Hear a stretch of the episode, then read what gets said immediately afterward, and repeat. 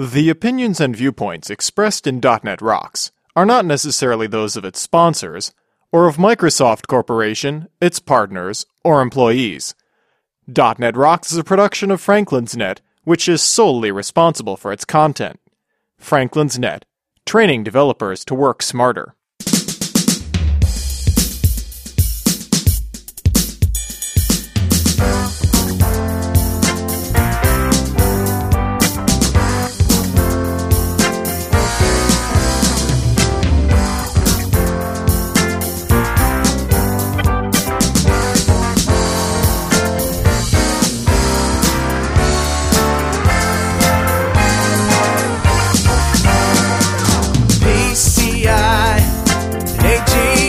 Hey, Rockheads, clean the wax off your earbuds and listen up.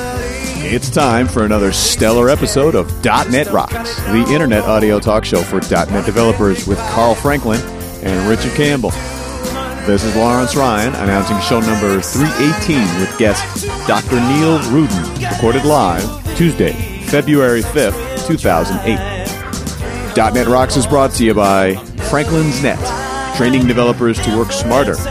And now offering SharePoint 2007 video training with Sahil Malik on DVD, DNR TV style. Order your copy now at www.franklin.net. Support is also provided by Telerik, providing the best in Windows Forms and ASP.NET controls with first-class customer service. Online at www.telerik.com. And by Code Magazine, the leading independent magazine for .NET developers. Online at www.code-magazine.com. And now, the man who thinks Dr. Carl has a nice ring to it, Carl Franklin. Call my friends to play internet games. Thanks, Lawrence, and welcome back to .NET Rocks. Carl Franklin here for your .NET listening pleasure. My partner in crime in Vancouver, British Columbia. Although right now I think you're in Egypt. I am indeed. I'm in Luxor, Egypt at this very moment. Richard Campbell. Hey, Richard. How you doing, sir? oh, it's another good day in .NET land. I can't complain. And don't we love radio technology? We certainly do. We love the re- the way that we can be everywhere all at once. Everywhere, all the time. And even- we'll even have shows coming out while we're at Mix. Jaeger bombs. all right, let's get to uh, better know framework. All right, what do you got for me? I'm not even going to tell people where that reference came from. nope, let it go. Uh, you remember on the last show I talked about the system.net peer-to-peer namespace? Right. Well, it gets better. There's more. There's more. The system.net.peer-to-peer.collaboration namespace Wow. enhances the peer-to-peer networking functionality and provides capabilities for serverless managed collaboration sessions. No kidding. So, what does a collaborative session mean? So again, I'm reading from the docs here. Right. The peer-to-peer collaboration infrastructure, uh, which is again in all caps, provides a peer-to-peer network-based framework for collaborative activities such as network game matchmaking, conferencing, and other interactive multi-participant activities. The serverless infrastructure includes APIs that simplify the process by which applications can track peer presence without a server, send invitations to participants, discover peers on the same subnet, and manage contacts. How cool is this? That is amazing. We got to find the people responsible for this and have them on the show. This is a show in and of itself. We need a sample app for this. This sounds like a DNR TV waiting to happen. At least, and a .NET Rocks as well. Yeah. So we'll work on that, we promise. But in the meantime, Richard's got an email for us, I think. Now, no email this time around. I'll get you one for next time. Well, okay, well, send us an email so that uh, we can bring this segment back, please. Absolutely. Dot .net Rocks at franklins.net. Our inbox is dry. Okay, let's bring on Dr. Neil. Dr. Neil Roodyn is a uh, software developer, an architect, and author, and uh, speaker and writer, and lives in uh, Australia, where he spends most of the time. He is a uh, agile expert and has been involved in many, many technologies and companies over the years. Since 1999, he's been involved with the agile development movement, as I said, especially extreme programming, which he's been using to help teams get more out of their development life cycle. In the last several years, Neil's been uh, leading the push to .NET by running several .NET projects and teaching .NET courses. His mobile lifestyle has led him to, into the realm of mobile platforms, and in the last couple years, he's been helping developers with mobile-related development, including the tablet PC, Pocket PC, and the smartphone.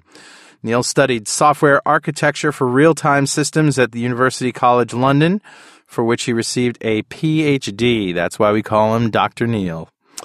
Welcome, Neil. Hey, Carl. How you doing? I'm doing very well.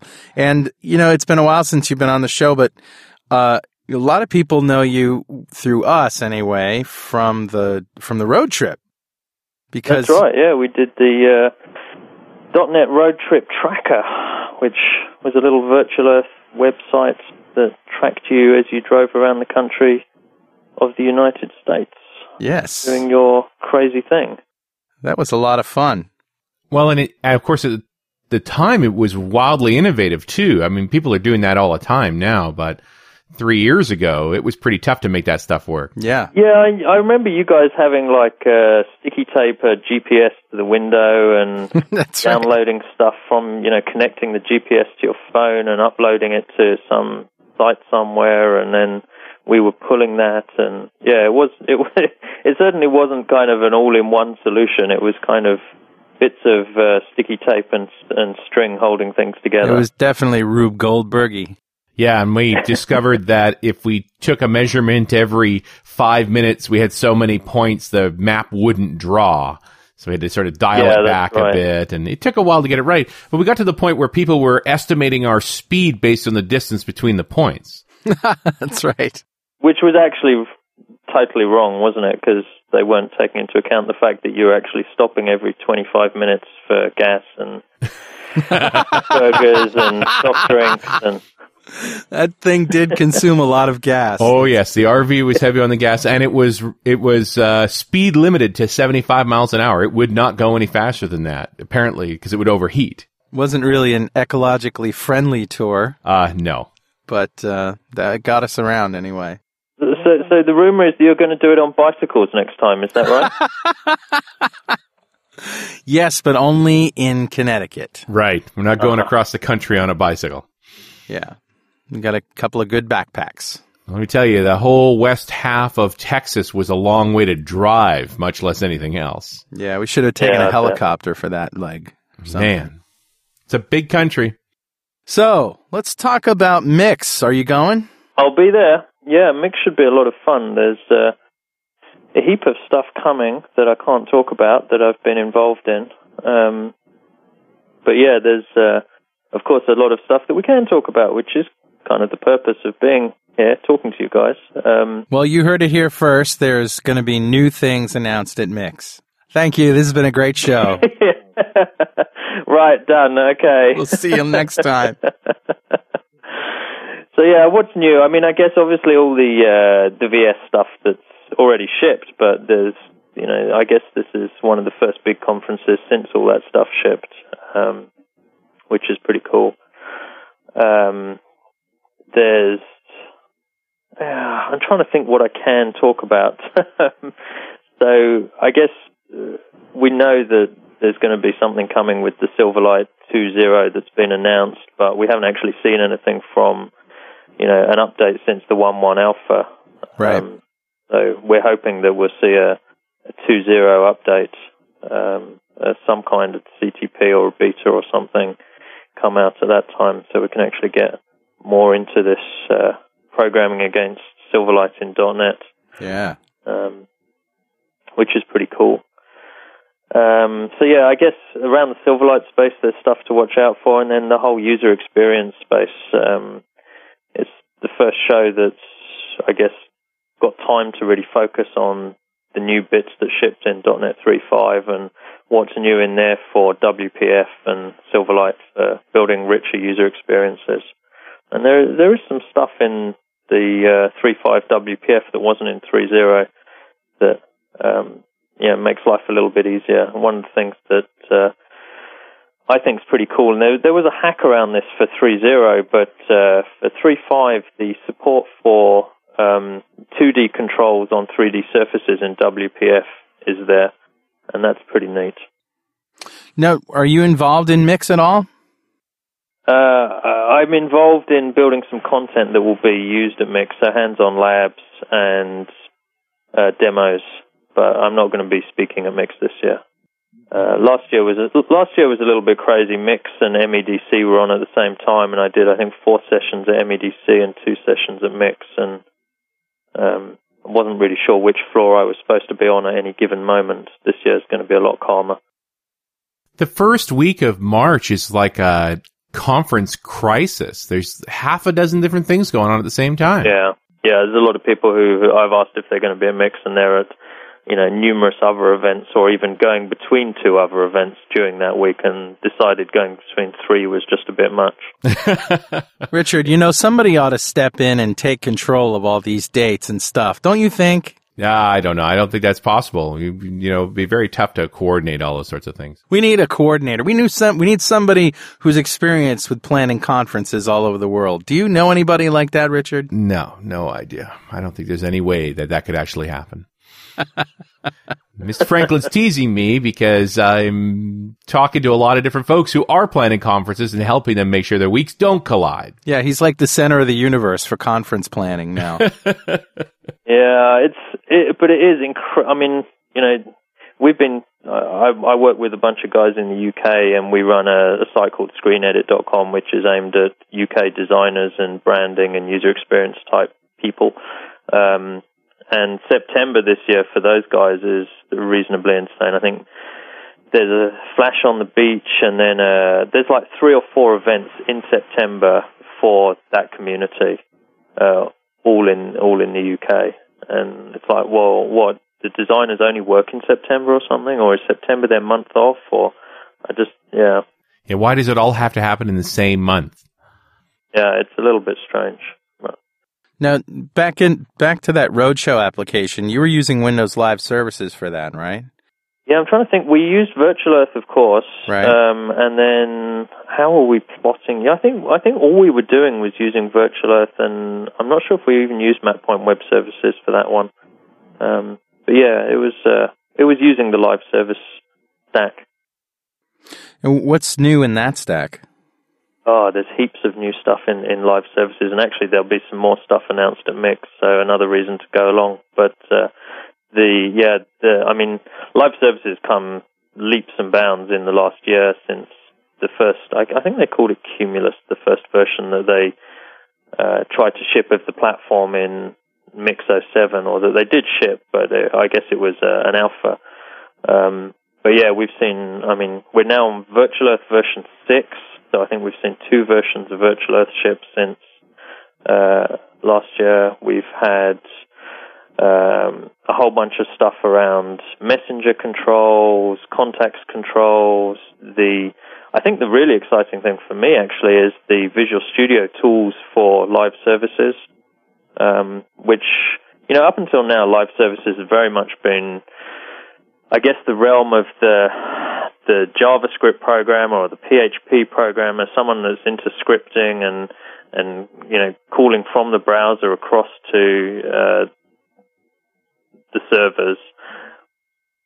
Uh, the Visual Studio Tools creates a set of ASP.NET controls that you can literally drag and drop from your toolbox and start programming against on the server side, and they generate using the ASP.NET Ajax uh, technology. They generate all the JavaScript for the client side for you, and away you go. You can code against them on the client side as well if you want.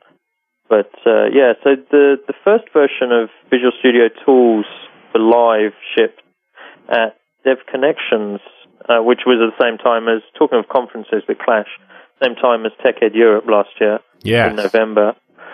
Um, and yeah, so that that's been out for a while, and and we're hoping to see a new version in the next few weeks of that. And you know, leading up to Mix, that should be good with some new controls, and it will still be a pre-release version. What kinds of things can you do with those controls, Neil?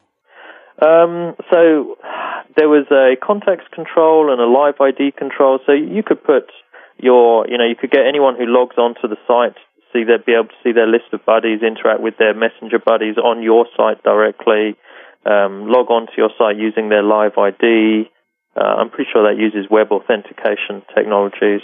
Um, search, of course, is another live technology which is easy to add on to your site. Um, so yeah, they're building out that set of Visual Studio tools to encompass most of the live services. Uh, I think the end goal is that you know, all the major live services will be available to us as ASP.NET developers to really just drag and drop onto our web forms and program against on the server side. So, so we're talking about the CTP that's out at uh, dev.live.com whack tools? Correct. Yeah. Ah, okay. So, uh, and a Silverlight streaming media control as well. Hey, uh-huh. I like that. Yeah, so you can, yeah, that's pretty cool. And, and actually Silverlight streaming is, maybe one of those technologies that's often overlooked. But yeah, if you're building Silverlight uh, video content or media content, Silverlight streaming, you know, is kind of an obvious one. But actually, any Silverlight application can be hosted by Silverlight streaming. It doesn't have to be media. Uh, so you could put, you know, if you were building a series of Silverlight applications and you wanted lots of people to be able to access them, you could host them all in uh, Silverlight streaming. One of the things I've looked at using that for is actually allowing if you you know I work on a number of community sites and like like I said, Screen Edit and via Windows Live, and it'd be nice to allow people to use the APIs to upload, you know, allow a developer who's built a cool little Silverlight app to upload it to your site so that it could become, you know, hosted on your site and uh, you could display in your gallery of, of content. So, yeah, that's something you can do with Silverlight streaming because it's all programmatically accessible do you know about uh, Telerik's Q3 2007 tools? They have a new version of the Ajax powered grid with 10 times faster data binding, a new Superlight navigation control pack added to the Telerik next generation ASP.NET Suite, codenamed Prometheus. But if you're into building desktop business applications, you'll have to try Telerik's unique UI suite for Windows Forms. All 32 desktop controls offer dazzling WPF like effects scaling, rotation, object motion, transparency, so you can easily build apps with amazing flair. And how about a super easy yet powerful reporting tool? One that's pretty much codeless with wizards, expression builders, converters, and automatic operations. That's right, I'm talking about Telerik Reporting, which is also part of their valuable bundle. This time, I think the Telerik guys have really outdone themselves. I won't have the time to cover everything, so you need to check out yourselves. Go to Telerik.com and download a trial. And hey, don't forget to thank them for supporting .NET Rocks. Can I ask you something about Silverlight streaming? Because there's a very practical application I have in mind, which is um, I've been looking into this to to re-energize our efforts in uh, broadcasting while we record our shows, so that people can listen in to the recording uh, and then interact and with the guest and, and that kind of stuff. So before yeah. we were using, you know, Windows Media Services, and I got the expression encoder to do the real time upload. I guess I could have used the Windows Media encoder too, but yeah. the, there's a expression encoder, and um, is this Silverlight streaming sort of replacing the media uh, server? Or is this something that happens like in a web browser at the control side?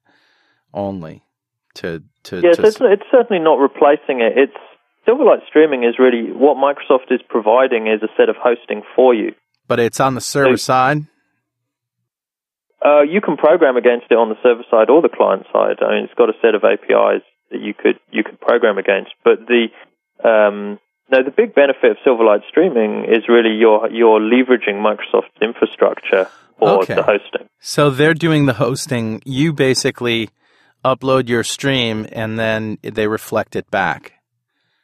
Correct. Wow. Yeah. And and and so then you can, you know, host that on your site and not pay the penalty. You know, you don't you're not paying for the for the streaming directly from your servers. It's being pushed out from the Microsoft servers. Wow. How do they pay for that? I was just going to say, what does that cost? So you have limits. right now, um, the the limit. I'm trying to think. Well, I think they're four gigabytes uh, of storage, and then there's a certain amount per minute that you're allowed to stream. Oh, okay. Um, and, and I think they're going to change that. But if you go above the limits, then they start charging you, and then you have to negotiate a deal with them.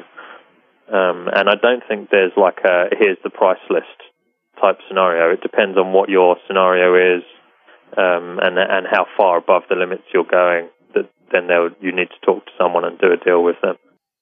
All right. I mean, I guess that makes sense. It's great for experimenting with, but you can only go Right. so far before, look, you got to pay for the bandwidth you're burning. Exactly. Yeah, and and it's good for little community sites that want to share things amongst themselves that are you know non-commercial. Um, then yeah, I, I think that's there's a lot of value in, in using that kind of technology.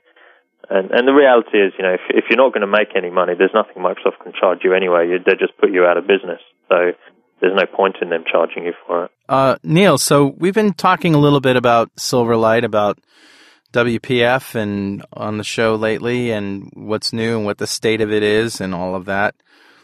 What uh, what's really piquing your interest in WPF land these days? I think you know the the big thing is, of course, the way it changes the way we can think about our experience with an application. Um, we're no longer constrained, and, and I don't like to say it this way, but the reality is we're no longer constrained to square boxes to put our windows in. But also, we need to be aware that we don't want everything to be funny shapes on the desktop. But it does allow us to do some interesting things and some innovative things in a in a model that doesn't constrain us um, in terms of the development side. I like the model where we're really uh, abstracting the presentation layer away from the code, and and that's that's goodness. I, I think actually the, the Visual Studio tools don't do us a lot of favors still in terms of this kind of click and add an add an event handler behind it. Um, I, you know, I'm a strong proponent of doing stuff using either a model view controller or you know a separated architecture, shall we say? I mean, I think the Visual Studio click and add code as an event handler still. I mean, it's still there in WPF, and I don't know that it necessarily helps us build better software. But what WPF does do is it abstracts that presentation layer away uh, another level so that it makes it easier to make changes to it. Um, I guess it, it's interesting if you look at how XAML is evolving as well. Um, it, it's no longer just a pure presentation layer. You know, people are starting to put functionality aspects into XAML, uh, which scares me a little bit because it changes the the notion of what a presentation layer is again. Right, and the, Uh, it allows you to put code in there too. So, to some extent, declarative code, Right. logic, anyway. And I'm I'm not convinced that's necessarily a good thing. But um, Uh, Neil, what about Screen Edit? yeah, we started uh, Screen Edit. trying to think when we started. I guess it, well, Screen Edit's almost a version two of what we originally started, which was we started a website um, called Remerged. Uh, remerged.com, which we started, I'm trying to think, about two years ago. The idea being that we had we had this thought, and this is me and a designer that I work with, and I've worked with Tricky for ooh, over ten years now, and he's a designer based in the UK. Um, and, and we looked at like where things were going with Silverlight and WPF, and you know, rich internet applications, as people are calling them, and richer experiences on the desktop. And, we thought back to the beginning of the 90s where, you know, the World Wide Web was starting to emerge and people were starting to do interesting things on the internet. And you, you kind of remember where all the websites were you know, a brick background with a picture of some goofy student and his course material on it because the only people that had access to the World Wide Web were pretty much in education. Right. Um, and and then you know, come 95, 96, suddenly all these designers discovered the web, and they were like, "Oh, holy shit! We could do some really cool stuff here. We can put pictures on, and you know, we can do animations, and and Macromedia came to the party, and and F- Flash started to get interesting."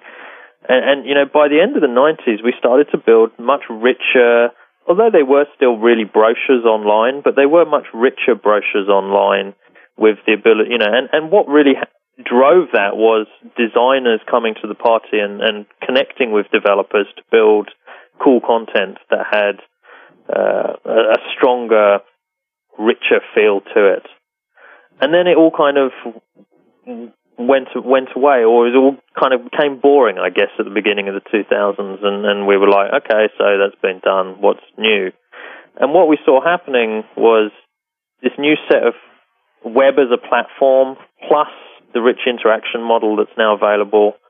We started saying, okay, well, maybe it's now time for designers and developers to get back together again and, and start talking to each other about how they could build that next level of, you know, take it to another level. And I did a blog post about this a while ago, actually. You know, the web is no longer a place to hold brochures or, you know, dumb interactive content. You know, when you build something on the web now, you're really building an application. You're building a full, app, a full rich application that's being hosted on a server and accessed through a dumb terminal called a browser. Right. Um, and, and, you know, so so ScreenEdit.com is really an attempt to inspire the designer community to get get more involved and, and, and understand the tools that are coming, understand the technology, and understand the shift that's starting to happen in this space where you're no longer, you know, as a designer, you may have always been, you know, on online, you would have been designing brochures essentially. Uh, and now you have the ability to design rich user experiences beyond just a menu and a click, but, you know, really, really rich with media and 3D content and it's no longer just a movie like a, a flash animation, but actually something that can have programmatic paths that you go down and, and take actions and it can record things, it can push them up to your social network, it can push them out to databases. The, the ability to do things is extending and I think we won't really see the value in that until the designers come back to the party and start really thinking a bit broader about what's achievable. Neil, do you does your company hire dedicated designers that work with developers? So I work with a number of companies. I essentially I'm set up independently and I don't have employees, but what I do do is I bring different companies together to carry out projects. Um, and so one, I have several companies that do um, that I work with that do design, but one in particular that I work with very heavily is uh, a design studio in the UK called Tricky Business, um, which is run by a guy called Tricky, and they do um, just some awesome online branding and, and digital design experiences. Uh, and, and, so they're kind of the guys that I I've built Screen Edit out with.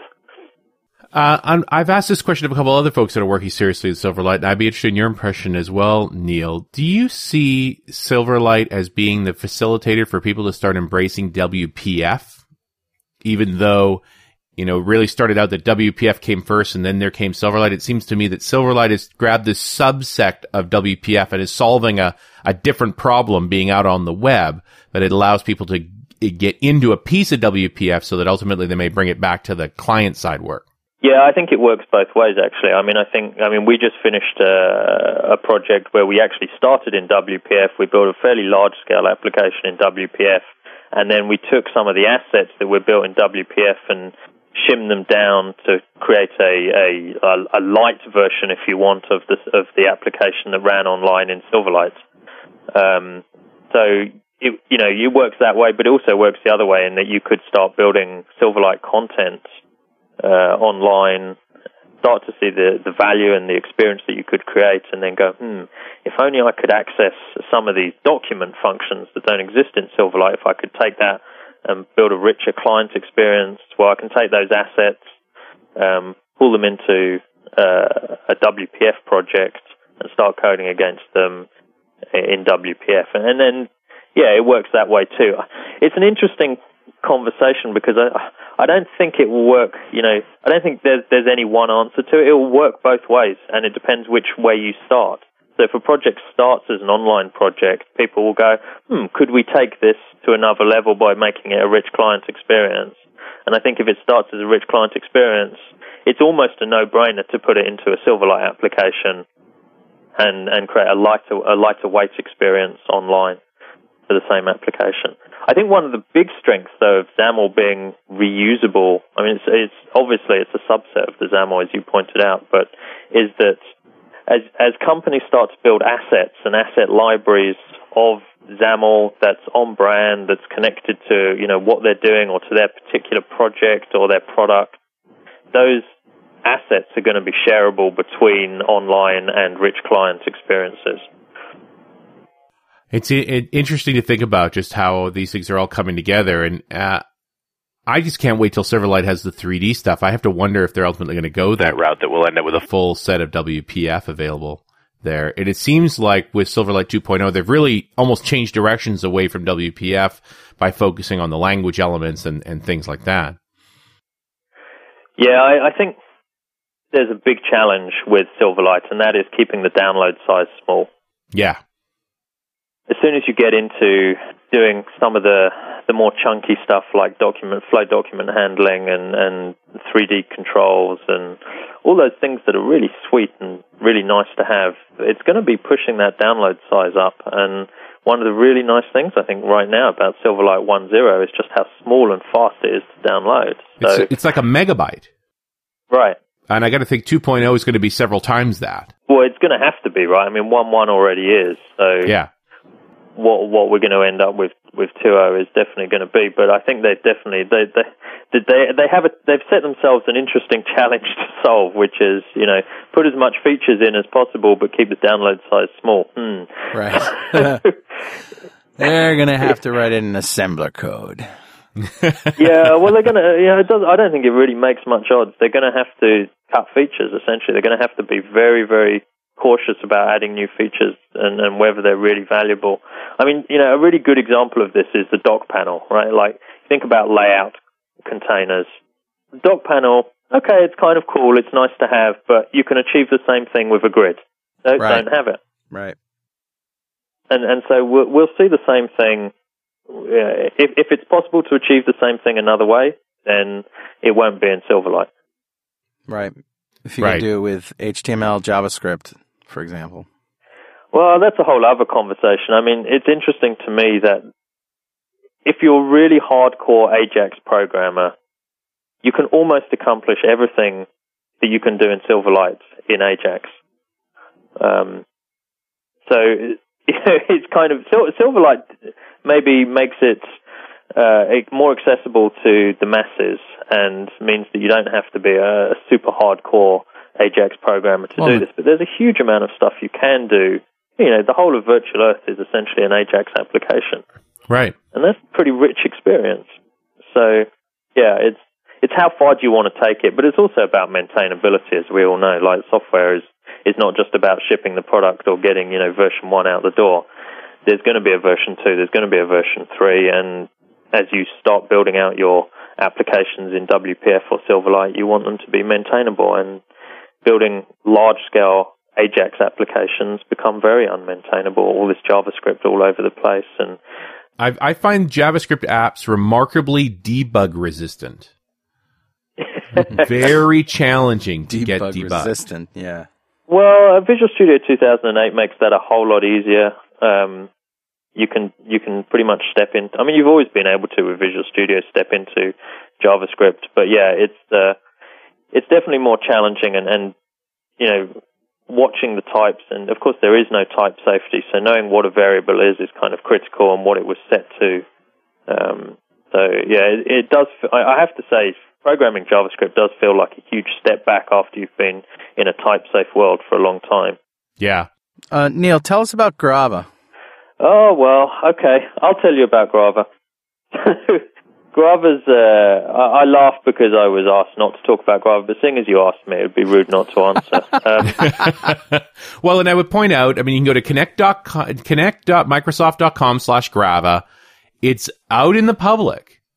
It is out in the public. So the first CTP is shipped, and, and Grava is an educational tool um, that allows people building educational content to collate that content, build new content, create publications in a rich environment. And it has an SDK that I've been working with that is all based around WPF. So you can build WPF user controls and they can act as elements within a Grava presentation You can build WPF user controls as activities, and an activity is like a self-contained component uh, of education. So it could be, you know, a particular lesson could be an activity, or a particular point that you wanted to teach could be an activity. And then you can collate these activities together into Grava packages or presentations, which run through a Grava player. And I've looked at some of the screenshots, and they're beautiful. Yeah, you can create really rich, beautiful content. I mean, I, I've been using Grava for, I guess, a couple of months now, and I really feel like I shouldn't be using PowerPoint at all anymore. Um, PowerPoint as a, as a presentation tool and as a tool, especially for teaching and for running training courses, just doesn't cut it. I mean, the fact that you can do really rich, you know, create really rich interactive content in Grava is a huge step up. It's not about, you know, predetermined paths that something will animate across, in, you know, on a slide deck. It's actually interactive. You can build interactive functional components in Grava that, you know, communicate with each other and do whatever you can do in code. So, yeah, it's it's a very powerful toolkit. I'm I'm really looking forward to seeing it get you know next CTP and get into beta and get out there. I think we'll see some really interesting stuff. It just seems to me that they're taking WPF and they're making these implementations Yeah. uh, to make it simpler for people to utilize the technology. But at the same Yeah. time, I'm still waiting for my controls in studio. I mean, yeah, excuse me for being difficult. I want my controls. you can build those controls. Yeah, why do I have power. to? Yeah. Where are you seeing these screenshots, Richard? Uh, on the if you go to the the the uh, the Connect Grava site, there was a uh, a link there for uh, screenshots, or just Google screenshots for Grava. Yeah, and the other thing, I mean, you think about like Grava elements. The Grava has an authoring tool that lets you really, as a as a non-programmer, build connect elements together to build activities. So Grava reaches all the way from, I guess, the nerd as us as programmers who want to build our own set of elements, through to a teacher sitting trying to put together some teaching materials that you know with existing elements that are there uh, and and then packaging them up. So yeah, it lets you go as deep as you want to go. So you could basically create your own Expedia style kind of content. That's what it looks like. You could do, yeah, absolutely. I mean, I think it, it goes further than that. In that, if you think about it, it's it's almost a a tool for creating rich publications.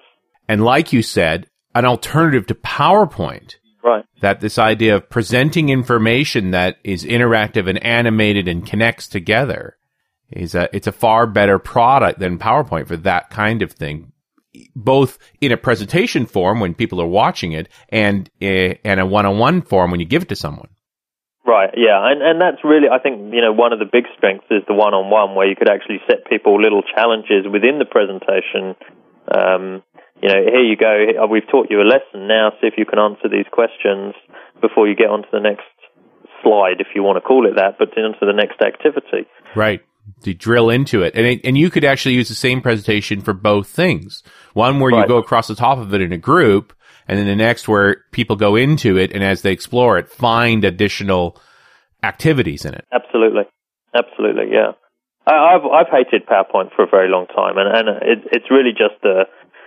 I don't see it as a good way of presenting material. I see it as a, a, a I mean, people use it as a crutch to lean on, so that they can, you know, kind of walk themselves through. Read their bullet points. Right. It's it's actually notes that you show the audience for yourself. Uh, I Right. describe PowerPoint this way: so there's a fundamental cognitive dissonance here. Either I'm speaking or it's speaking. If there's words in two places, then there's a conflict. I agree. So we have a choice: either I talk and show you images, or it talks and I do interpretive dance. and and how's the dance bit going? Uh, not so good, you know, because I just have not found the right move for, and I am an endpoint. Yeah, that's a tricky move. You- Yeah, it- it gotta get that one right. I just don't have the balance your- for it. Yeah, yeah. Hey, I just want to give a shout out real quick to our friends at Data Dynamics who uh, make ActiveReports.net, among other really awesome things.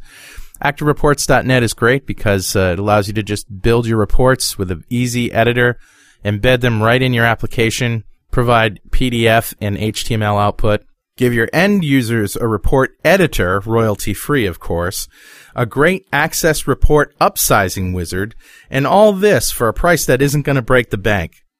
ActiveReports.net from Data Dynamics. Go check it out now at datadynamics.com. So yeah, I mean, I've tried many times to convince people, especially at Microsoft events, that I'm not going to do a PowerPoint, but been told point blank you must have a PowerPoint. Um, yeah, I'd love to be able to ditch PowerPoint altogether. Speaking of must have a PowerPoint, let's talk tech ed because let's face it, we must have a PowerPoint at TechEd. we must have a PowerPoint to TechEd. Yeah, no choice at all. cool. And I know I've noticed this year for Tech Ed US, the the regional directors, of which all three of us are one, are Uh-huh. deeply involved in the conference planning, and you're one of them. That's right. Yeah, we there's a, a, a number of us who are involved in each of the different tracks, and I, I think they're calling us track chairs or co-chairs or something. I never pay much attention to titles, but essentially we're helping guide the direction of the content that will be at TechEd this year, which I think is good because often it's very focused and driven by the marketing folks, as we all yes, know. well, it's, Yep. it's And- always and- internal people that are doing all of this. Right, and they don't really know what's happening in the rest of the world. As we know, Redmond lives in its own bubble. Um, yeah, So no doubt about it. So, what are you working on? I'm doing. I'm working with the mobile and embedded track. So all the stuff to do with Windows Mobile, CE, all the uh, good stuff that's out there for uh, Windows Mobile and embedded. And there should be some pretty cool sessions, I think. Um, there's not going to be an MEDC this year at all. So Right. Huh. it it's the uh, replacement, if you like. If you want to get your your fix of mobile and embedded technology and lessons and what's new and what's coming, it's really going to be TechEd this year. To come, will be the event to come to. Um, and yeah, it, it's much in terms of mobile embedded. This year is much much bigger than it's ever been at TechEd before as well. So we should see, you know, there's a, there's a good number of sessions. There's a good no- amount of content. There's really some very cool speakers turning up. So yeah, it should be an awesome, awesome event. I'm really looking forward to it, and uh, also very much looking forward to getting the final sessions nailed down. Yeah, Yeah. I guess you've got to do that. Of, of course, now that they've split TechEd into two weeks, IT and Dev, suddenly Yeah. Dev has a lot of elbow room. We get to have a lot more sessions and a lot more content and a, and a closer uh, group of people. So I'm I'm totally stoked about TechEd this year because we're doing a ton of stuff. There's so much space and so much room. I think we're going to get a chance to drill way deeper into the topics we really care about. And that's always good. yeah, and that's an interesting conversation point as well. This kind of split between IT and Dev, which happened in Europe a few years back, and they've been, you know, I guess testing it, if you like, for the last few years, and reasonably successfully, I would say. Um, and I know that for some people it's like, oh, but I want to go to both. Well, you can if you really want to, but Uh, uh, uh, hello, I'm going to both, and I'm horrified that I have to spend two weeks in Orlando. but uh, it's kind of fun for us because we spend one week doing .NET Rocks for a week and another week doing RunAs Radio for the week. Excellent. Yeah, well, except for me, I after uh, the first week, I'm going to go to the New Orleans Jazz Festival, so you guys can have fun. Well, and Greg's only coming in for the IT week, so it's only me that does both. Yeah, Very cool. But yeah, I mean, I think you know one of the one of the issues that I've definitely seen as a presenter at TechEd over the years is this. You know, you do a session and it has a title that's maybe not so obviously a developer session, or maybe even is an obvious developer session, but you get people who are interested in it and they come along and they go, "Oh, well, I didn't realize you were going to be showing code." Um, and It's a, so it's a developer session. What else would I do? Right. but, you know, I, I understand it from their perspective as well. They want to know about the technology. There's only two sessions about that technology, and they're both developer sessions. So what do they Right. do? Well, they go along to those sessions and they get annoyed because the whole session is code, code, code, code, code.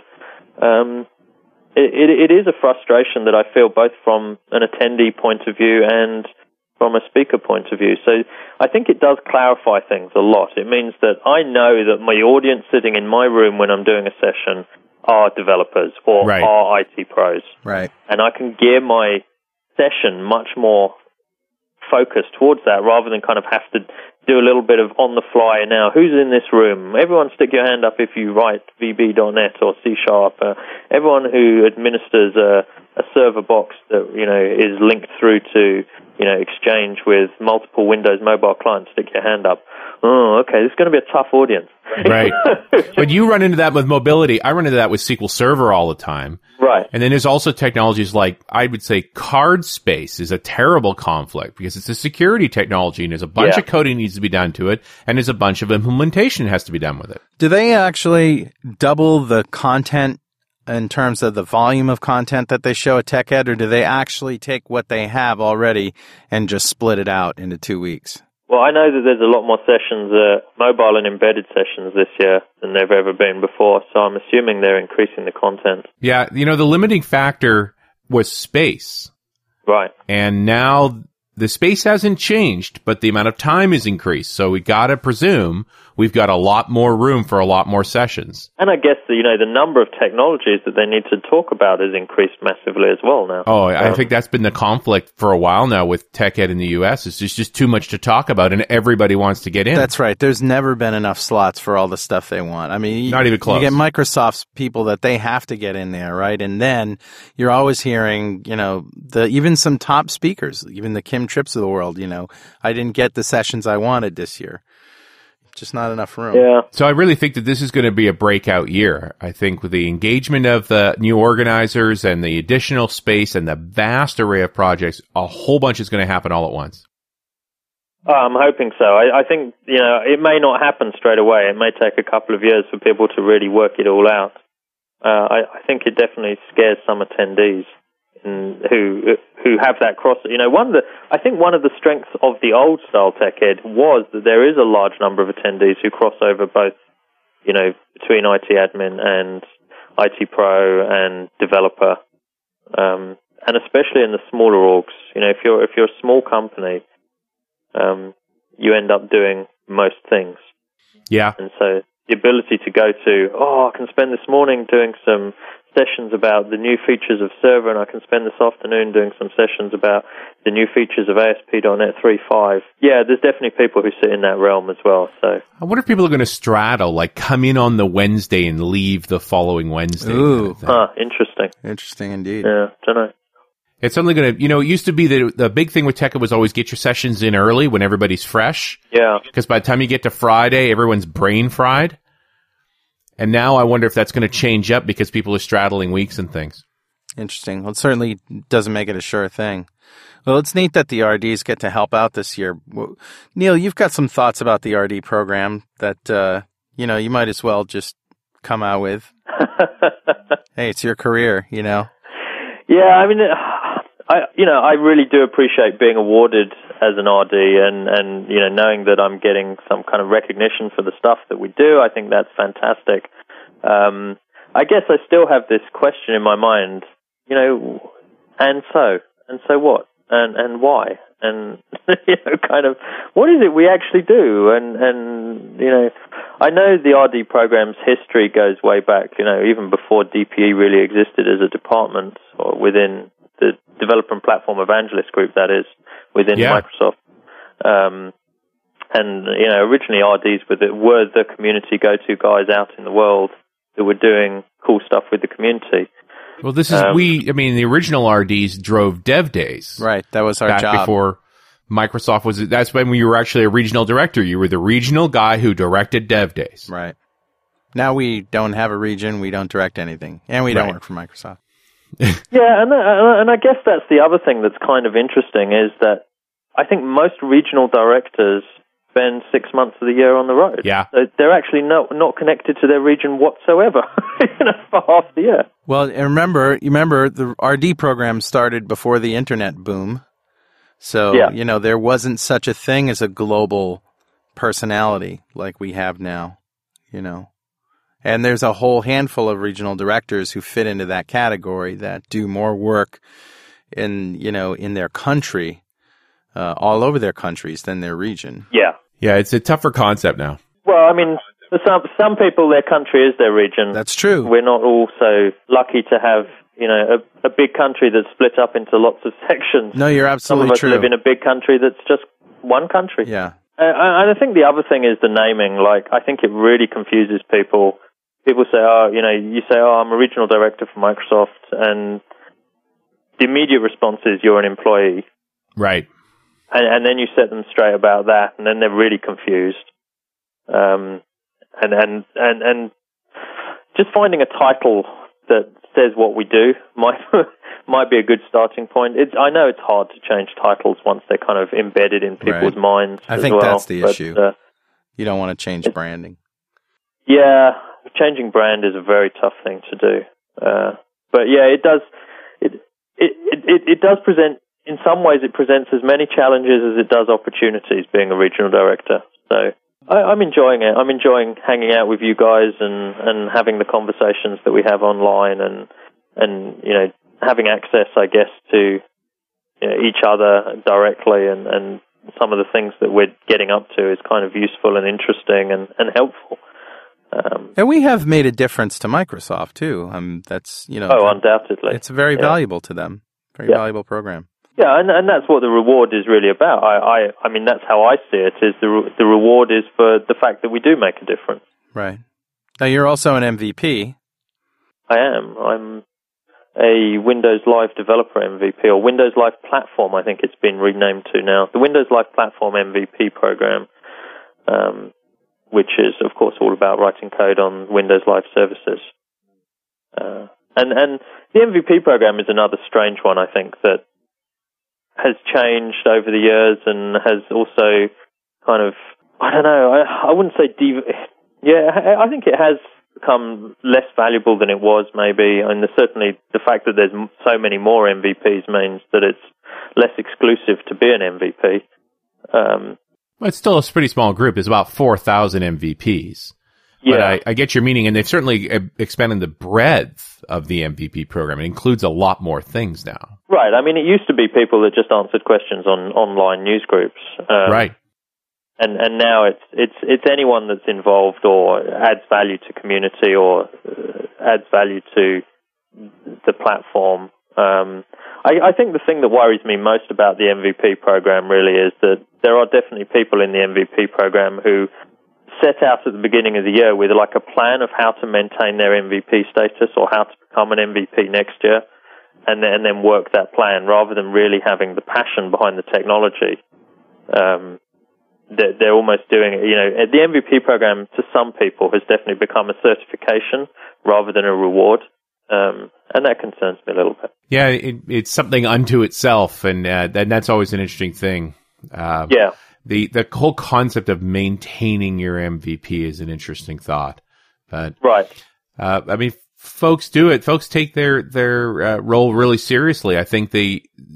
You, when you get to the MVP summit, you see a lot of folks that are, this is their chance to go into the product team and work with them closely to really have some influence. And they're, they're excited about that. It's important to them. They don't want to let go of their MVP ness. Uh, I wasn't yeah, going to well, go that's, there. That's always fair, isn't it, Carl?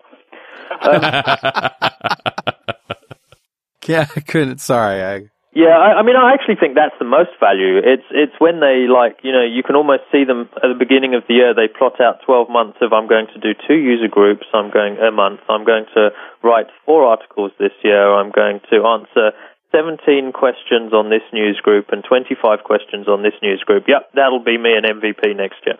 Well, if you're if you're an MVP and you're listening to this and the light is going on, you're saying, you know, maybe Dr. Neil's right. Maybe it sounds like they're describing you. Then uh, what should this? What should they do? follow their passion. If you, if you really love technology, then just go with it. You know, do what you want to do to make the technology better. Do what you can do to help people use that technology better. Uh, you know, my goal have, for a very long time has been to increase the value of people's software. And I don't really care whether I'm an MVP or an RD, as long as I'm helping people build better software. And so that's really, you know, I stick to that as my core goal. It's right on your website. Increase the value of your software. It's right there on my website. I, I wear it on my sleeve. It's you know I want to help people build better software, and so that's where my focus is, and I'll do what it takes. And if I get awarded for doing that, that's absolutely fantastic, and I'm you know very happy about that. If I don't, you know, just as good. As long as I'm helping people build better software, that's great. I think follow your passion is my uh, is my motto. I've certainly lived by that. I mean, I think follow the passion and, and really just do what you want to do and do what you think is the right thing to do. And you know, the other interesting thing to me is that might change the MVP program. If you start finding other avenues to to support people doing the right thing or doing better stuff or building better software or using tools better, the MVP program will change direction and start going, oh, wow, look at all this cool stuff. We should award people for doing that. Well, we've uh, just about come to the end of the show. Is there anything that you we haven't talked about that you really want to get in there? Any shout outs or some stuff you want to call attention to? Um, I guess on the, on the theme of helping people build better software, I've had a, a lot of thoughts recently after working with a number of different software teams and managers and uh, and people around the software industry about, you know, I was almost going to start a blog post of if you write code you probably shouldn't to, shouldn't do, um, because there's just so many people in the industry that are really not doing the industry any favors. Um, but I, I, I've held off from writing that blog post because I actually realized that, you know, I need to twist it and I need to change it. And what needs to happen is it needs to be a blog post on, you know, what you should do to write better code. It needs to be a blog post on, you know, how to improve what you're doing. Some positive suggestions rather than just a smack. Right. And, and you know, I think that the, software development industry has become a little bit like a, a, an industry. I'm trying to think of an equivalence. I mean, maybe like medicine or law, where people go in just purely because they think they're all going to be billionaires within five years of working in the industry. Of course, the reality is most people aren't. Uh, and the only people that ever are are the ones that have such enormous passion anyway that they're just going to drive, drive, drive. Um, so if you don't have that passion, you know, I, I guess you know rule number one for me is back to the passion. If you really don't love what you're doing in software development, get out and go and find something Or in anything. because you'll Right? yeah in anything you'll never you'll never be a great software developer. If you go to work, in, If you if you go to it. work in the morning thinking, "Ah, another day," you're doing the wrong thing. Yeah. All right, Neil. So we're going to see you at Mix. We're going to see you at Tech Ed, and uh, until then, have a good one. Enjoy the enjoy the Australian summertime, which is right now. I will do. Yeah. Put some shrimp on the bobby. I will do. uh, Thanks, Carl. All right. And we'll speak to you next time on .NET Rocks.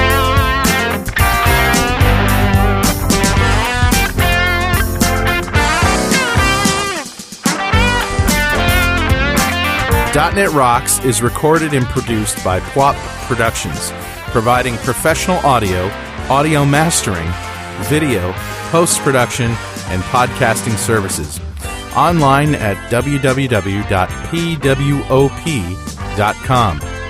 .NET Rocks is a production of Franklins.Net, training developers to work smarter and offering custom on-site classes in Microsoft development technology with expert developers online at www.franklins.net. For more .NET Rocks episodes and to subscribe to the podcast feeds, go to our website at www.dotnetrocks.com. Got transmitter by the FCC. Yes, I'm a toy boy. Life is hard.